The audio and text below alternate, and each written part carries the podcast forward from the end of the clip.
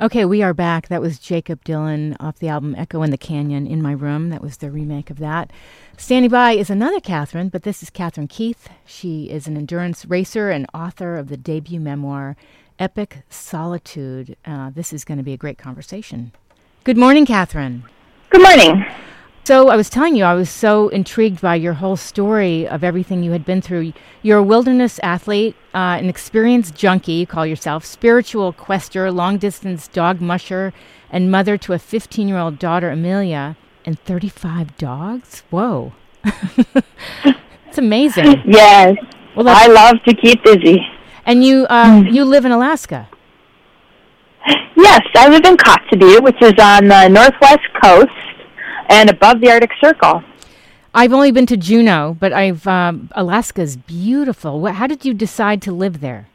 I still consider Alaska the last frontier. Mm-hmm. It's full of these wide open spaces, and it's so diverse with the landscape and the people. It's uh, really full of wonder. I couldn't resist. You must look at today's um, you know, the way people spend their life on their phones, you know, not moving around, not being in the outdoors is something you can't even relate to. It's hard to be um, closed off in that way, especially with how important it is to be in nature and be in wilderness with all of the facts coming out today yes. about how critical it is to be outdoors. Um, that being said, uh, sometimes we find safety in being around our devices. That's but true. I think as we talk more about this today, we can break that down a little. You bet. Mm-hmm. So, your book, mm-hmm. Epic Solitude, was that a long time coming, or how did this book come about? It was a long time coming. I was an avid journalist since I was about 15, mm-hmm. and I collected material constantly uh, as to what I might want this to look like and it took until I, I was 40 to be at the point where this book was really um, ready to uh, formulate. Now, when I read the book summary, uh, I'm going to read this to listeners. Epic Solitude is a moving reflection on a harsh but ultimately inspiring life of endurance and endurance dog racing, motherhood, grief resolution, and spiritual discovery in the Alaskan backcountry.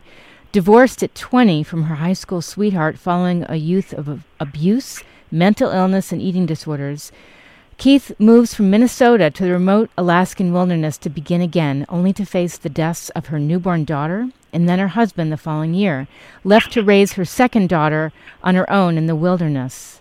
What what a backstory you have. That's unbelievable. Mhm. Yeah. There's a lot to be said about living that um, you you can't even you can't even talk about. Uh, just the rawness of it all is sometimes too much to handle. Right. And that was one of my main reasons for writing this book is because life can be so overwhelming. I wanted to remind us all that it's so important yet to still fully engage with life, to still say yes to it. Mm-hmm. Just because we are hit with those losses, uh, we despite the fact that we stay numb, we need to find the grit and fight our way back to the surface because life is worth living. There's still so many wonderful things about it. Right. Um, but despite the fact that it's not easy, we, we need to wait, find our path through it. You bet. I mean, that's a great lesson, Katherine, for so many people because, you know, you face the loss of your spouse, um, anybody in your life, you know, you go through these really challenging times is it that I always say maybe take one small step a day, just keep going. Tr- you know, try to open yourself up, as you said, say yes to things. It's so important. Yes. Um, I can picture a few instances of times, either on the Iditarod or the Pacific Crest Trail, where it got so difficult through physical circumstances where the veil between the mental mental and emotional uh, worlds would utterly break. You, get this breaking point where you can't go on. Right. And the past comes up to haunt you, and you just can't see your way forward. But the only option is just to take one step at a time, and the next step after that, and the next step after that. And that's really how we pick ourselves up after those losses. Um, when you lose your spouse, when you lose a child, when you lose your job, you just have to keep picking yourself up one step at a time, even if you can't see the future beyond that. Yeah. You know, I feel like, Katherine, that mm-hmm. what you wrote here is a real gift for people because there are people that suffer and they don't know how to do that. I mean, you're an athlete. Um, you're. It sounds like you you find peace in solitude. You know, here you are in Alaska, you know, as a dog musher, and you're reconnecting with yourself th- through nature and processing things. Yes, and one of the ways everybody can do that is finding ways to generate grit in their own lives. For me, that was through wilderness scenarios. It's just what I love to do, is wilderness and solitude. Um, but people can do this for um, through running a mile outside, through spiritual um, endeavors such as meditating every day. Mm-hmm. But when we create grit, that builds resiliency within ourselves and gives us insurance against these day to day stressors and protects us against those breaking points.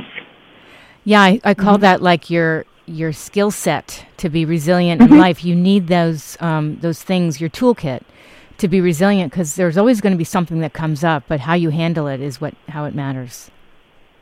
Exactly. what else would you like people to know about your book? That's a great question.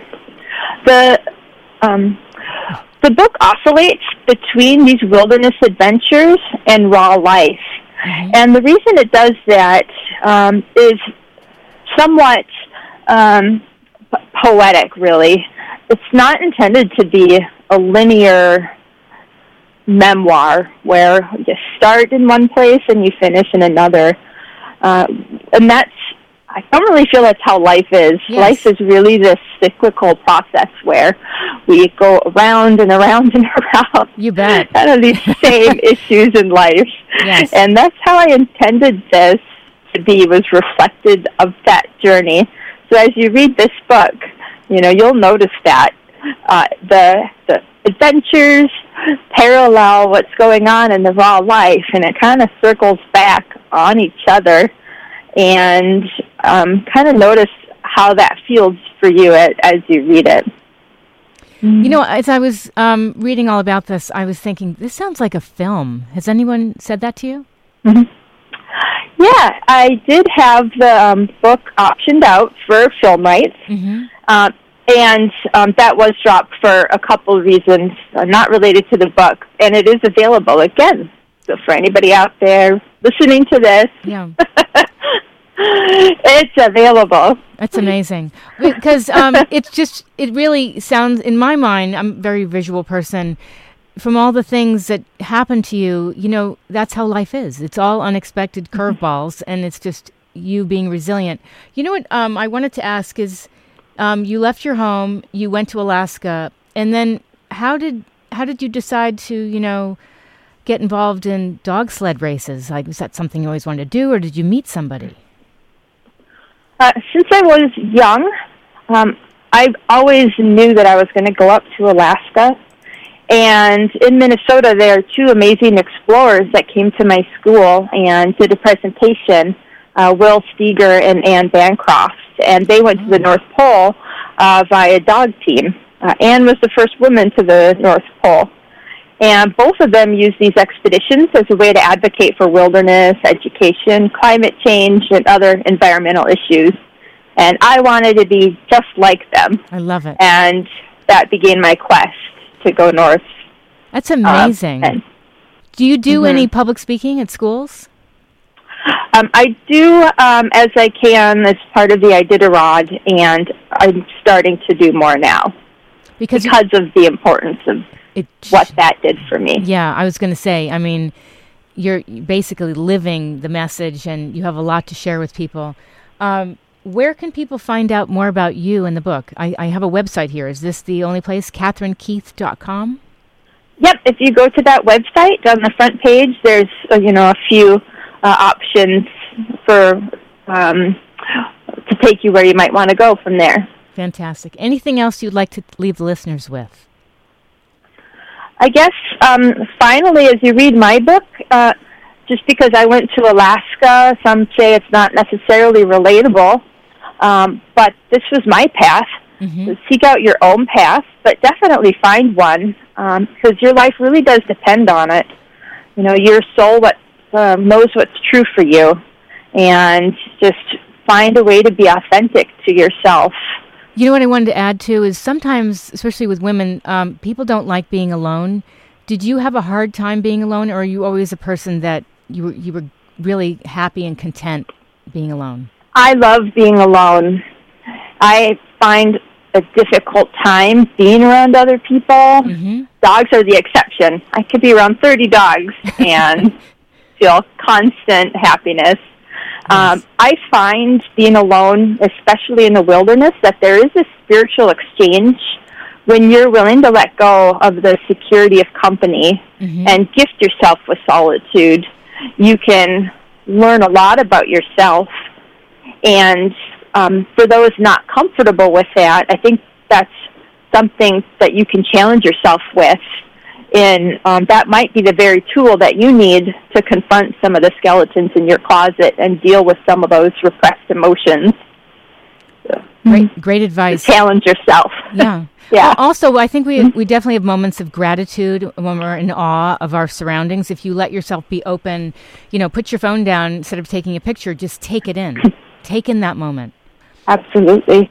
So I'm going to give your website one more time. It's Katherine with a K K A T H E R I N E, Keith, K E I T H dot com. I want to thank you so much and congratulations on your book. Oh, thank you. Thanks for having me on your show. It's been a pleasure. Thanks so much. That was my conversation with Katherine Keith, endurance racer and author of the debut memoir, Epic Solitude. If you missed any part of our conversation or if you wanted to find out more about her, you can visit the show blog at getthefunkoutshow.kuci.com org. You've been listening to KUCI 88.9 FM in Irvine.